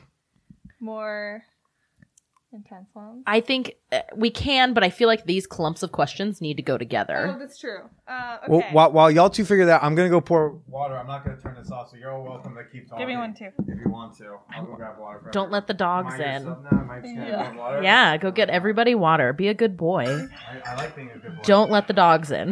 The most important. So... we've got some other chunks of questions. Yeah. That end up. Now. Uh, yeah. And there's big. I think we should end on the questions that, like, just rip into his soul. Wait, which ones do you consider the ones that rip into his soul? Well, the one about. Uh, oh, um, the. Well, that one and those sort of go together because, like. Sure, sure. We yeah. can end on those two big, lengthy yeah. questions, yeah. definitely. Um, do, do, do. Okay. Um. Do you want to let's yeah, these let's are good ones, broach those uh, together? We he and I just talked this morning a bunch about all of his Twitter drama in the past. So cool. Yeah. We Wait. Got to, we, where's the question about Twitter? No, just about criticism in general. Oh. Okay. Yeah. Um. So we already unearthed all that trauma. Uh, Started digging it up this morning. Yeah. Gotta get yeah, deeper yeah, yeah, now. Yeah. I saw a book by Cooper Beckett on my bookshelf. It set some things off. Oh, yeah. I saw the wonderful Air- Airbnb uh, oh bookshelf God. Too with the like what was it something uh, happy Christian household or something uh, yeah, yeah. Uh, I had and you guys definitely I missed out on fucking there no so Billy booked us an Airbnb for a threesome that fell through, and um, he just booked the most wholesome Airbnb. It was a house, or it was a room in someone's house. Yeah, first of all, like, what the fuck? Yeah. Like, why did Not a good job. That's a good idea? Lesson learned, don't let Billy plan things. Oh my god, seriously. Um, He's just like, and it fell through because um, I had a really bad flat tire. Really, worst week I've had in a long time. Yeah. Um, but we was gonna be like, yeah. So it was in this, uh, you know, nice old couple's house with their c- several dogs, and they were renting out another room to like the parents of some college kids who I. Probably T A for. Um, they're probably some like water polo freshman in my in the engineering class I T A. Um, and we were gonna just like have a threesome, bang it out in this uh, wholesome Airbnb. It's perfect transition because I have been waiting months for this threesome, and then it Seriously. didn't fucking happen. And we still drink Menage a Trois wine without the Trois. The Trois, oh, yeah. Menage a us. Yeah. Yeah, my life has been bad this week, so it was just like a cherry on top that I this all happened last yeah. night. It was awful. Yeah, mm. I, I haven't had the best week either. Um, I did still get laid last night. I'm sorry. It's. I mean, it's okay. I got to go home and go to bed. I was pretty excited about That's that fine. too. And from what I've heard about A V N, you'd had sex a lot more recently than I had. I hadn't had sex since the beginning of the month. Oh, oh yeah, yeah. yeah. Sad. I yeah I. banged it out a lot yeah. in, at A V N. Uh, I, I feel a little bit less bad that if one of us was going to have to miss out. That it totally. Was me. Yeah. I'm I'm glad that you, you got your uh, fill. I got my dry spell. I was going to say, and I feel like you guys have more time this evening together, That's right? True. Too. That we so, do. That we do. Yeah. yeah. We do. Anyway. I have another date with somebody else, so mm. that's not going to happen. Um, but, uh, so but, such a cruel mistress. I, yeah. I mean, you know this. Yeah. I'll wait. All right, so uh, we're going to jump into the slightly more – there's some uh, a series of questions that somebody sent in that all kind of have to relate to each yeah, other. Yeah, yeah. Um, okay. And, you know, I thought this was appropriate given we were talking about uh, – oh, we were talking about this morning with your previous drama. Oh, um, great. Can't wait. Just in general. Uh, it's not specifically about that. Uh, but what – so when, as do, while doing this podcast, what has been the most dip, dif, difficult aspect of getting – criticism, and what has made a positive impact? Have you been able to make actionable changes because of the aforementioned criticism? I think we cut out. Those were a lot of words. Yeah. I'm going to be honest. Do you want me to repeat it or like dumb it down for you, honey? I'd actually prefer if you just dumb it down for me. Okay, I can do that for you. What's been the hardest part about people being mad at you? Okay. Cool. And uh, during those situations, have you actually done anything to change the way you behave? Sure. Uh, the, the, the, the, I hate people not liking me because I want everyone to like me. I grew sure. up with no one liking me because mm-hmm. I was this annoying little kid and with no friends. So I don't, I, I want friends. I want people to like me. Right. And I, I think I've had to learn in my, uh, in this adult life of mine that not, you can't, not everyone's going to like you. And that's okay. People will hate you no matter how right you are. Someone will always hate you. Yeah. So I'm just come to accept this. It just sucks that the people who I first truly – the sex positive world is really the first world I truly identified with. Mm-hmm. Uh, I never really felt a part of anything. Comedy community I did, but you know, I was a, I was a young one.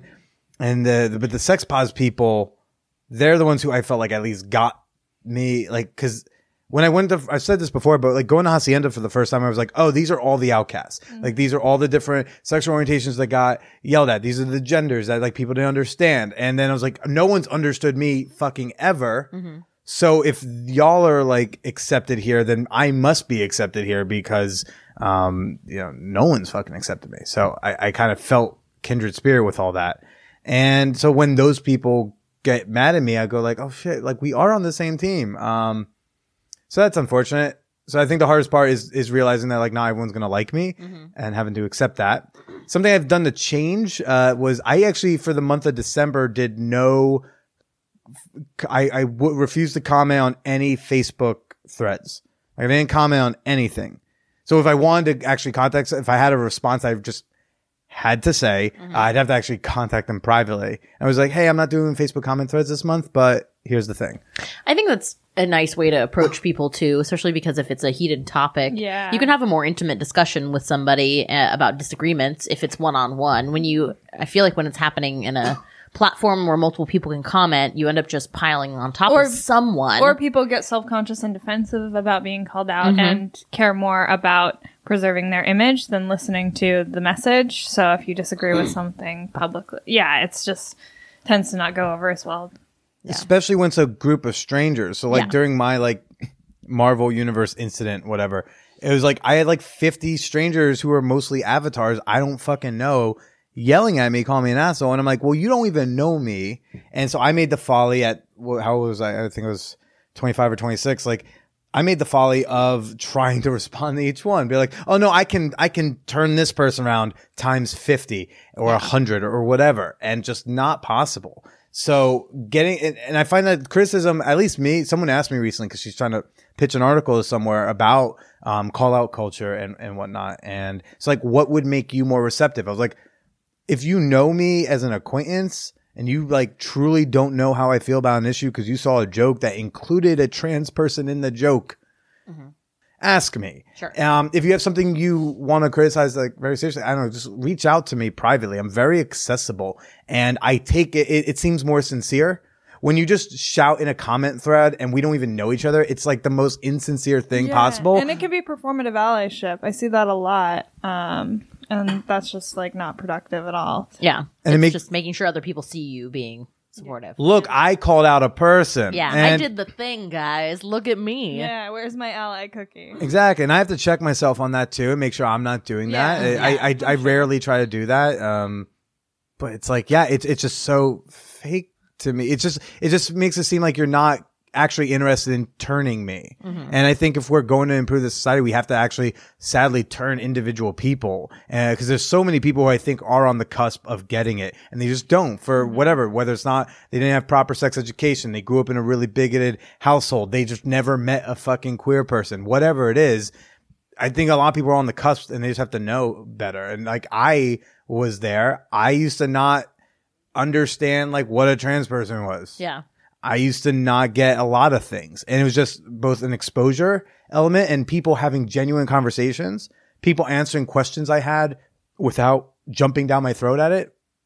I mean, like, okay, like the question is really, really bad, uh, but like, let me talk to you, right? Uh, that that's always, I think that's not just for like someone criticizing me, but I think that's the best way to get to go at most people. Most sure. people who are in the middle need that. The people who are just fucking terrible, that's a whole different story. But so many people who like they don't necessarily always mean poorly, they just don't fucking know better.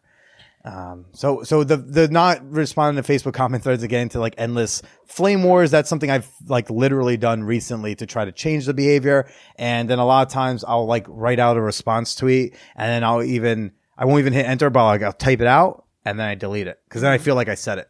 And if I have to hit the send button, I send it to a friend. Like I sent my, my friend Katie. I sent who she's the one who like I send a Craigslist address to. So sure.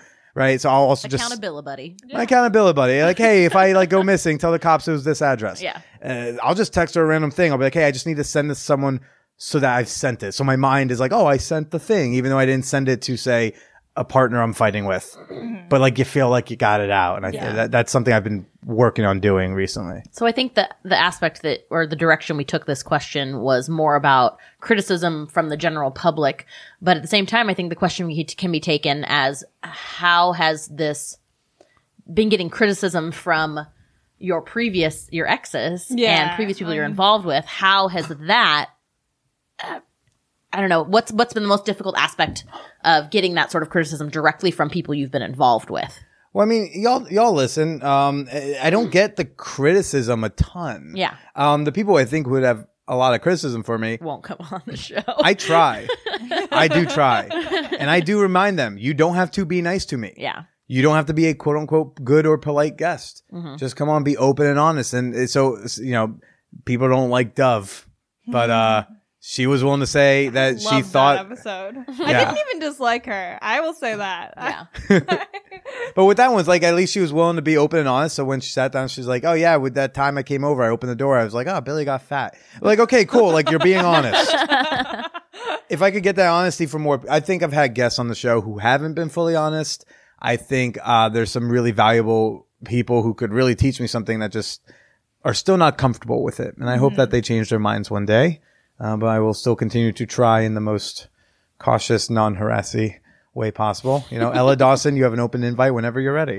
Because that one night we we made out furiously was uh, fantastic. And since then, a lot went down, right? A lot, a lot has happened. So, you know, you're welcome on and I won't silence you or invalidate you. Um, so uh, I think we've kind of covered this already, but this the continued portion of this question was, um, what have you learned about being resilient to that criticism? Mm-hmm. Like how? What to, do you do? To be less resilient. I, I think that's part of my problem. Is like, no, I'm gonna, resilient. I'm gonna bunker down. No, Billy, maybe take some of it in. Uh, absorb it instead yeah. of becoming a brick wall. Yeah. Yeah, honestly. I, I think a lot of it was me being self-righteous and immature and stubborn. I'm very stubborn. So I've been learning how to take – even, again, I've been learning how to take criticism. Even if I ultimately disagree with it, mm-hmm. I'm still learning how to take it in rather than just be like, no, bye. Never mind. Yeah. Don't have to always be right. I mean, it's being right's pretty awesome. It's good. It's good. I, I highly suggest being right all the time. Yeah, I, me too. It's a great way to live a life. Uh, um, and have you changed your interview strategies with past flames because of what you've learned from them? From like early episodes, things you've learned from exes and how you got information mm-hmm. out of them? Have you developed the way you interview people now?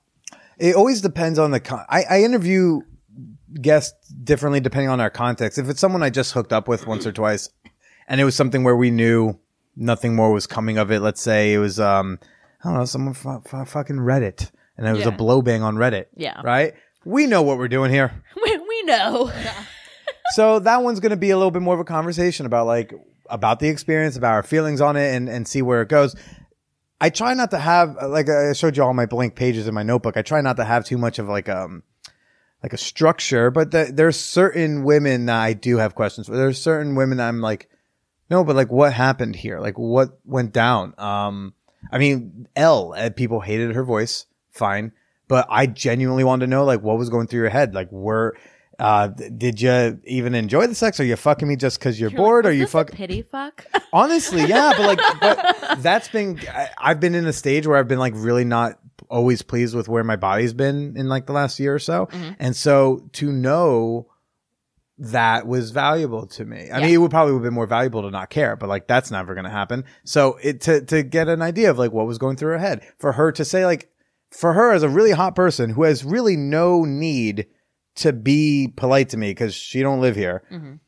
She, she was like, dude, you're like a, you're not a bad looking guy. Like yeah. I don't, you can say that all you want, but you're, so to hear that like was helpful for me. Or, you know, I, I think what it, sometimes you get revelations like Jay in episode two even was like, uh, I thought we ended things for one reason. And then Jay ended up uh, being like, oh no, we stopped fucking because like wanted to stop fucking you. The boyfriend came like months later. I was like, oh. Oh, okay. Oh, my mind rewrote history a little bit. But yeah, to be more favorable to you. so so I, I, I tried to, uh, with the ones who I have something to actually ask, I try not to force it because you don't want to open with like, okay, so why did we stop fucking? Or like, why I mean, wouldn't you I love really, me? I really want you to start an episode like that, please. Why, I'll start. Why did we me. stop fucking? I will. That was for why don't you love me? I will try that. I like the why won't you love me? Yeah, why yeah. won't you love me? But just trying to, you know, honestly, it's uh, recently I've tried to keep these things like, whether it be a, a former flame or or just a regular, you know, some non hookup guest.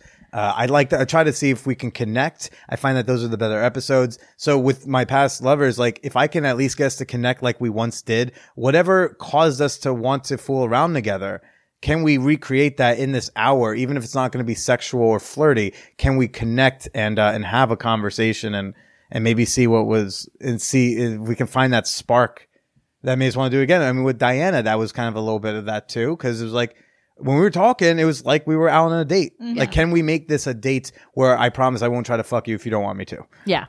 I mean, that's how all dates should, should be. be. Right, right. Maybe I worded that wrong. Uh, well, that's pretty much a normal date. Yeah. Yeah.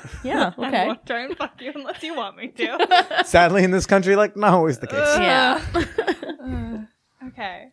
Do we do we go for the sob story? I mean, I yeah. Do we want to read There's the a, whole thing? I kind of I, I kind of feel like I don't want to paraphrase it. I think it's uh, it, it transitions into what you were just okay. talking about. So, okay. do you want me to do it or I do you want do to? It. Okay. All right. Billy, in episode one ninety-six, you were talking about your insecurities with thinking anyone's attracted to you. This is a feeling I share. In my case, it probably has to do with being a virgin until twenty-four and having very few sexual partners. I know my girlfriend thinks I'm attracted, but I'm convinced her opinion hardly matters because she's just brainwashed by being in love with me. When we've been with other people, we're swingers. Like you, I'm always questioning if they're attracted to me or if they're there because my girlfriend and I'm just along for the ride. I've always thought that I've hear that hearing I'm attracted attractive from other people that are not my girlfriend and seeing that there are other people in the world who have sex with me would help shut that voice up. I do believe that that has helped. However, it seems that in your case, you get plenty of sex and validation from many women, and you still have that voice in your head. What do you think it'll take for that voice in your head saying you're unattractive to finally shut up? Therapy. I yeah. I mean, that's. I mean, the essence of an eating disorder isn't whether it's anorexia or bulimia, or like the throwing up or the not eating or over exercising. That's always a symptom. Uh, it's always it's it's a inner thing. It's a you thing. It's it has nothing to do. You can have a thousand people tell the hot anorexic chick that she's hot, and she's still not going to think that. Um, it's got to come from within. So probably some therapy. I mean, not for nothing. Losing ten, twenty pounds might be you know might help speed things along. But hey. Yeah, no. uh, Uh, honestly, therapy. And that's something I would like to be able to, to like afford to do uh, in the near future. That's a it's a twenty eighteen goal. Yeah. Just get, get into therapy. But yeah. I mean, I think it's, it's helpful. I don't know if we've ever talked about that, but I'm long-term recovering eating disorder. Mm-hmm. And for sure, like, I ob- like people pay to watch me fuck. So, like, I right. I find myself decently attractive, you know? I put myself out into the world. Um, but it, it took a lot of introspection. I definitely agree with that. Like, I had to be like, okay, no, I'm fucking hot before I got comfortable with any of that. And sadly, like, I still do need like some nudges along. So we'll, we'll get that voice away. I don't know. Uh, I've been trying for a long time, and you know, we'll see. Mm-hmm. But I, I don't know, dude. I don't know. I've been wanting, but part of me goes like, um, oh, that voice needs to stay there a little bit. If you're going to stay funny, fat boy, like there's something to keep the comedic juices going. Well, I mean, you can come from that world and still like, I feel like people that grew up fat tend to be funnier. Right. To be honest. Like, right. I mean, because there was like some compensation there. You were trying to make people like you. I was, and I they was a still fat kid didn't. Too. I was funny, and they still didn't. And they still didn't. No. I mean, people liked me, but I yeah. was a fat kid too. So, um, and the, these have P S uh, on them. I've been wondering lately if maybe part of this problem is that I think women are beautiful and men are not attractive, which I thought was an interesting P S. Okay. I mean. Okay. Um, and then a P P S. No surprise, we definitely share sexual fantasies of being used by women. Interesting. Yeah. Yeah. So, I mean, I feel like you do share that sexual fantasy being used yeah. in general. Yes. You. I do. I do. I do. I think we're, we're both, we're all pretty well. I like being put to good use. Yeah. That makes me feel like a good boy. And you like being called good boy. Yeah. That, um, that's a newer thing, but yeah. yeah. Time for the fan whore appreciation moment. Oh, you know, just because it's episode two hundred doesn't mean I'm doesn't mean I'm not going to do it. This is the part of the show where I like to give some shout outs to members of my fan whore community on Patreon, the people who help make this shit happen. Right now, shout out to Sean M. Oh, you've been uh, you've been having a lot of fun in the peep show, haven't you, buddy? Huh? Huh? Uh, thanks for your submission, by the way, to our Man Whore Podcast contest. I'm sorry you didn't win, but uh, you made a valiant effort. Santiago, hello. I love your name, baby. And I love that you support uh, me and this show with your dollars. And a big shout out to Artie. What can I say about Artie that hasn't been said about most beautiful women? Uh, you know, just I, thank you for sharing yourself with us. Glad you're having fun uh, getting to know your fellow listeners. We're certainly enjoying getting to know you. And uh, you too can join our fan whore community for as little as one dollar per month. Support your favorite man whore by becoming a member at patreon.com slash manwhorepodcast. That's Patreon, P A T R E O N dot com slash manwhorepodcast. And now let's wrap up with the gals. So there's only a couple questions left, actually. Okay. So we're, yeah, getting getting pretty close here. Um And two of them are a little more lighthearted, and I think we're going to end with our uh, not so lighthearted one. Great. Uh, you know, drama reasons. Yeah. um, and so one of them that I wanted to ask was uh, it's a question that they have for anyone that's a comedian, or that anyone that ever gets with a comedian. Um, did it ever come across your mind that something that you shared together would end up in a comedy set? Because you fuck other comedians, like, obviously. Yeah. Um, do you ever think, like, in the moment, this could end up in a com- comedy set. No, I'm too busy like enjoying the sex. Yeah. Yeah. So you never contemplate that at all? That I mean, it might end up in my comedy set. That's like, who true. fucking knows? That's very Do you ever true. find yourself planning bits during during a fuck? during no, a no, and, no. The only time things are going through my head during a fuck are like last night when I couldn't get the Greatest Showman soundtrack out of my head. It's fucking. I, oh no, that was this Did he morning. Start singing. Not this time. Yeah. That was that was a problem. That was definitely getting in the way. Um, Do you want to get this one? Oh, that's not really a lighthearted one. Uh, uh, well, yeah. What is it about gambling you like so much? It's a lighthearted one. Oh, hey, guys. The follow-up chunk is uh, less lighthearted. Are you, are you usually successful or not? Well, uh, you know. am, I, am I successful with my gambling? Hilarious. I, w- I, I wouldn't have four roommates in Bushwick if I was great at gambling.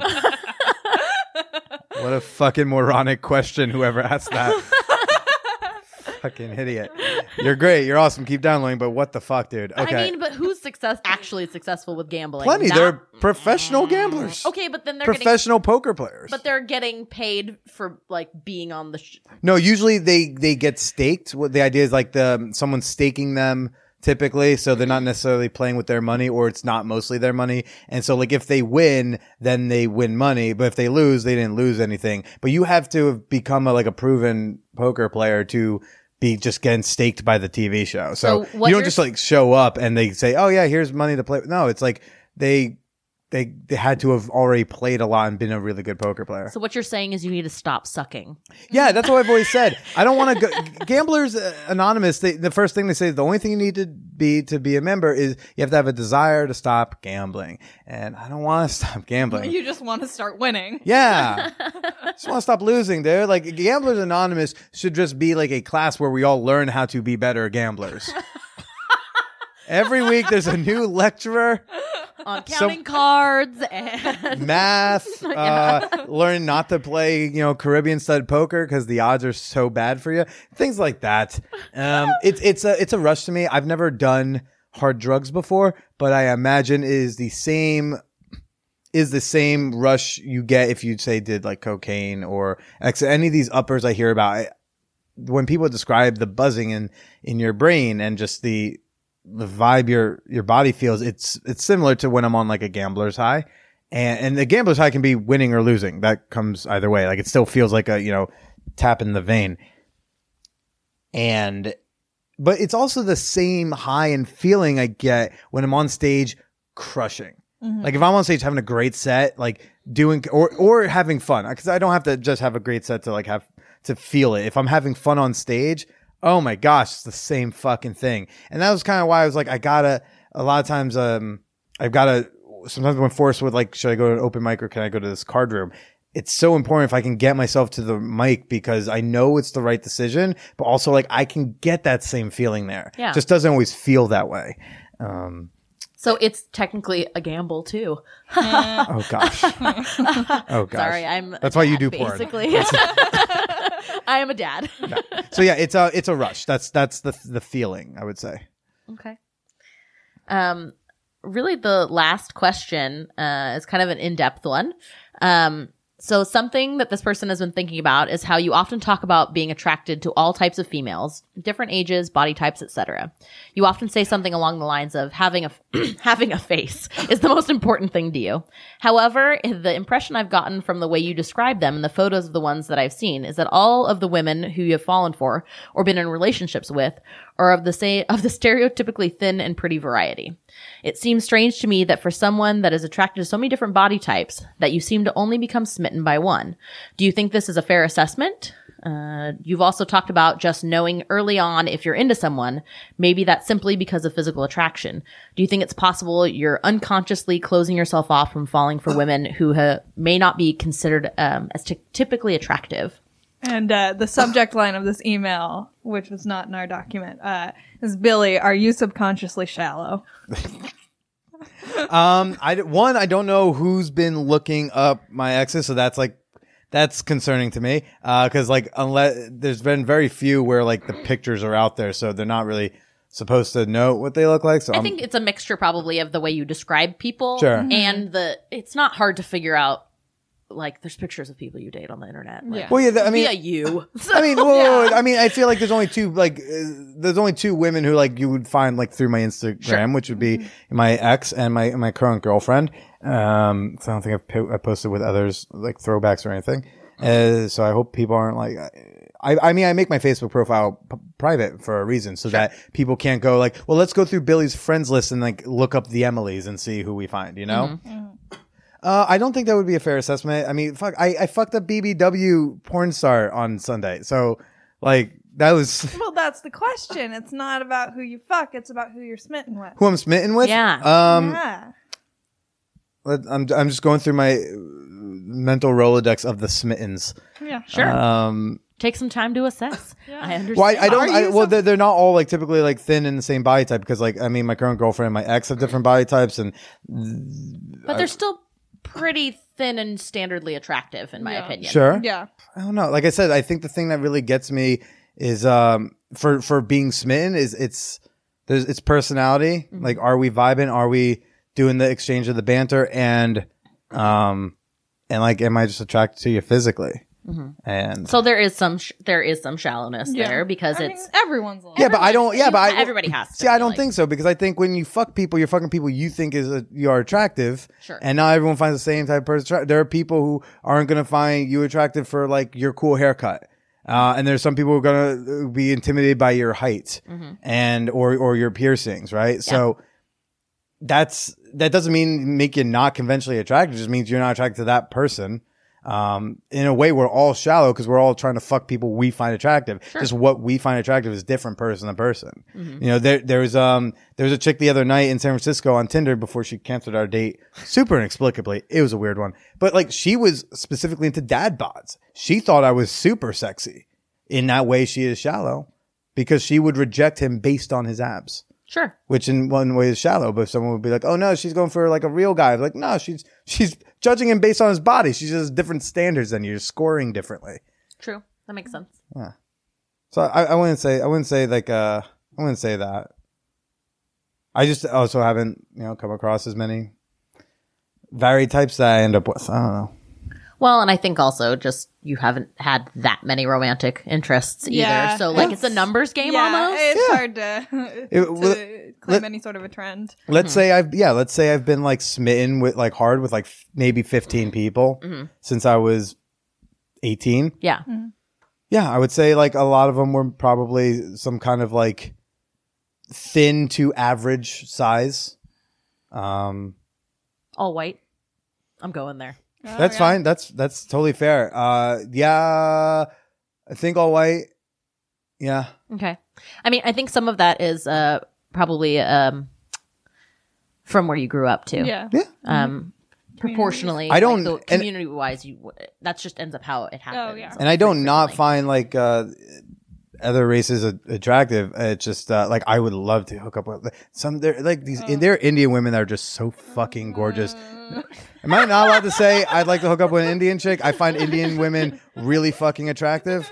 Oh, well, I'm sorry. I thought we lived in a society that typically doesn't put brown women on screen. I'm like, can we put all of them on screen? They're great. You want to see all the brown and not, but not, not, sorry, not all, but I'm not like fetishizing. I don't like beat off to Indian porn, but maybe that's the title of the episode. I don't beat off to Indian porn. I don't beat off. Indian I porn. I am not being associated with that episode. Um, uh, yeah, but I mean that is a, I mean that is a fair thing, and it's something I think about when I try to book because I want to get more diverse, um, vo- uh, more diverse types of guests. Since my sex life isn't as diverse, it's mostly like white and like Hispanic, um, and like a not, like a sprinkle of Asian, um, a sprinkle of black, but it's mostly like white and, and Latina chicks. Mm-hmm. So I can't get, say, a lot of racial diversity from my past hookups. So I, but I can get it in who I book on the show. So that's why I'm like, okay, well, like, are there like porn performers that are like, uh, of, of, of color that I can get on the show? Is there a, okay, like if I have a choice of like three marriage, like therapists, like, ooh, is there a couples counselor? Like, who's just not a t- typical white chick? Because yeah. mm-hmm. so I, I, that's where I try to find the diversity because I can, I can't, I'm not gonna go like hook up with a string of black women just so I can book black women. Right. I think that would be disingenuous. Yeah, um, but if it were an Indian woman. Yeah, and, and but if it were an Indian woman, well, They're just, oh, they're just some like super. Sometimes I go like, you know, I don't know. I look, everyone has gone and thought, who, what races have I and have I not slept with? Everyone's done it, whether it's problematic or not. We've all thought like, oh, you know, I've never slept with a Middle Eastern man. Ken- Kenzie's Kenzie is, like falling apart now. Well, Kenzie's Kenzie's snowflakes are melting, and so um, and sometimes I see like a like a gor- like on Reddit like a picture of a gorgeous like Indian woman. I'm like, oh, I haven't looked up an Indian woman. She's really pretty. I'm like, where do I meet these people? Um, where do I meet these people? What, the Stern Business School? Sure, but like I was invited to their parties in college, so at N Y U, that's where it was. That's where you're gonna find it. Kenzie's yeah. dying. I think, yeah, I think Kenzie's uh, a little over the over now. Well, um, I know we gotta get. Any of my friends. What? I can't share this with any of my friends. Why? You don't have to co-sign it. Oh, God. You can go right now on the record, Kenzie. You should go into the microphone, and be on the record, and and say that you disagree. I support nothing that comes out of Billy Procida's mouth. Oh, nothing? Or how about just like the last se- seven minutes? Uh, last hour and a half. Oh! Well, those were all the listener questions. Did either of you two have questions? You have a notebook. I, I asked a few of them. As we um, as we wind, as we wrap up here, what, is there anything else that was burning that you thought would be you wanted um, to ask? Um, I think you had a thing you were bragging about earlier, like everything I really want to ask you. Oh, it's gonna get you in get, no it's not a it's not a like uh bad one. It's uh which former Man Whore podcast guest would you put in your celebrity death pool? Oh, that's a great question. Yeah. uh, I assume we're going with the the, the non-hookup guest because they're right, right anyone who qualifies to be in the celebrity death. right right right Ooh, that's a that's a great question. um I mean, well, actually one of them is on my celebrity death pool. It? Yeah, Betty Dodson. She's oh, like eighty-eight. Wow. Yeah. yeah, that's okay. A safer bet. That's oh, a, she's eighty-eight. Sad, she's though. Up there. Uh, oh. Also, it's going to be an original pick because no one else even yeah, knows who yeah, that exactly. is. Yeah. So I'll get double the points. Um, Betty, I love you, but like you know, just before maybe before your eighty-ninth birthday, if it if it's this year, it doesn't have to be this year, but if it is before your next birthday, just don't cost me the extra point. Um, she's. I actually want to get her back on the show. If I had to go after Betty Dodson, um, probably. I'm just thinking more like age because I don't think I know any of them that are like heroin addicts or anything like cool like that. Because being a heroin addict is cool. Uh, that's that's why Billy Joe Armstrong is on my celebrity death pool. He used to have a heroin problem. If he relapses, Philip Seymour Hoffman all over again. Uh, I, I maybe would probably go Cindy Gallup, just also age. Um, sure. But I just feel like that woman ain't dying. She's too busy. Forever, kick- yeah. She's too busy kicking ass. Yeah. She's too busy trying to change the world. She doesn't have time to die. No yeah. time to die. Oh, that's oh, that's like a James Bond flick. Yeah. No time to die. And it's gonna start, but it's gonna be Jane Bond because Cindy Gallup's trying to change the world. Yeah, and close right. the, yep. the the gender gap. I'm into it. Yeah. Well, thank you all so much for, for doing this. This was really fun. Uh, like holy shit. Uh, thank you for helping me celebrate two hundred episodes. Thank you for listening. Thank you for your patronage. Oh, you're welcome. And thank you for touching my penis. Uh, I guess. That was pretty sure, cool, too. I don't I think Kenzie sure. wants to sleep with me anymore yeah. after this. This evening just got awkward. Yeah. Um, I want to go back to the Airbnb without me. Oh, gosh. Uh, and hang out with Kathy and Bill. Well, well, Lindsay. Read about do you... the five love languages. Oh, they had a lot of interesting books. Uh, thank you all both so much. Uh, I know you don't want to be plugging things, but I don't have anything interesting to plug. uh, Lindsay, do you want to plug your? If people want to pay to see you naked. Uh, sure. I mean, some of you have already. If you were doing, you know, the Facebook Patreon page when we were still doing nudes on there and briefly on the Peep Show. Um, but I'm not doing those either things anymore, but you can find me on Twitter. Um, Lindsay Sins for you. It's L I N D S A Y C I N S, the number four and the letter U. Mm-hmm. Um, or just contact Billy and he knows how to hit me up. She's, uh, yeah, go check that out. Big fan, big fan. Gotta slide in those D Ms. All right. Uh, oh, and uh, and anything else y'all would want to say before we go? No, I think I'm good. Yeah, Let's do another I... couple hundred episodes. Uh, yes. Yeah, you think I should? A, you got to keep fucking a lot of people. Yeah. So yeah. You, you think I should? You, you should keep it. Going? You don't think this is over? You're not over it? I mean, I mean, we'll see. We'll see what everyone else feels. Yeah. T B D. Well, well, thank y'all so much. Oh, gosh. Oh, boy. All right, ladies. Thank you so much. Uh, let's say bye to everybody. Bye. Goodbye. Later.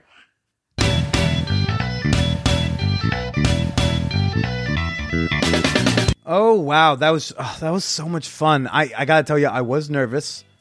Wasn't sure what the chemistry was going to be like. I did. I thought the chemistry we were going to figure out while getting naked and having a threesome. But as you heard, that didn't happen. So I, I'm glad it worked out. They were great. They were so fantastic. Please go buy Lindsay's porn. It's super good. It's super hot. I've personally uh, utilized it on many of occasions. Um, uh, I I want to know what you thought. Did I did I do service by you? Did I did I do right by y'all in this two hundredth episode of the show? I want to know your thoughts. Send me your comments. Send me your questions or your booby pictures to manwhorepod at gmail dot com. Oh, that made me forget the first fan boobs. How could I forget to mention the first fan boobs? That was Sophia, who y'all heard on this podcast last year. She's the Uber driving hot mom. She was the first one to send me her titties. They were, they're, and they're good titties too. If she gives me permission, I might, I might tweet them out. I might post them in the places. um, obviously, uh, you can follow me on Twitter and Instagram at the Billy Procida. Use the hashtag Man Whore Podcast. Let me know what you thought about the show. I, I, I don't ask for this one quite nearly that often, so I do want to say, if you care to, please do leave me a rating and review on iTunes. If that is where you listen to this podcast, if you listen somewhere else and they have some sort of rating or review system, I would appreciate your kind words. Last and, well, certainly not least, arguably one of the most important things that I could tell you right now is that you should become a member of my fan whore community on Patreon. Not only will you be supporting me and this podcast, but you will also be joining a fabulous community of just wonderful individuals. You can join up for as little as just one dollar over at patreon.com slash manwhorepodcast. That's Patreon, P-A-T-R-E-O-N dot com slash manwhorepodcast. It has been an honor and a joy and a privilege talking to y'all for the last two hundred weeks. I'm looking forward to next week with two hundred one, where we've got on A V N award-winning transgender porn star Venus Lux. Y'all are in for a treat next week, but until then, stay slutty.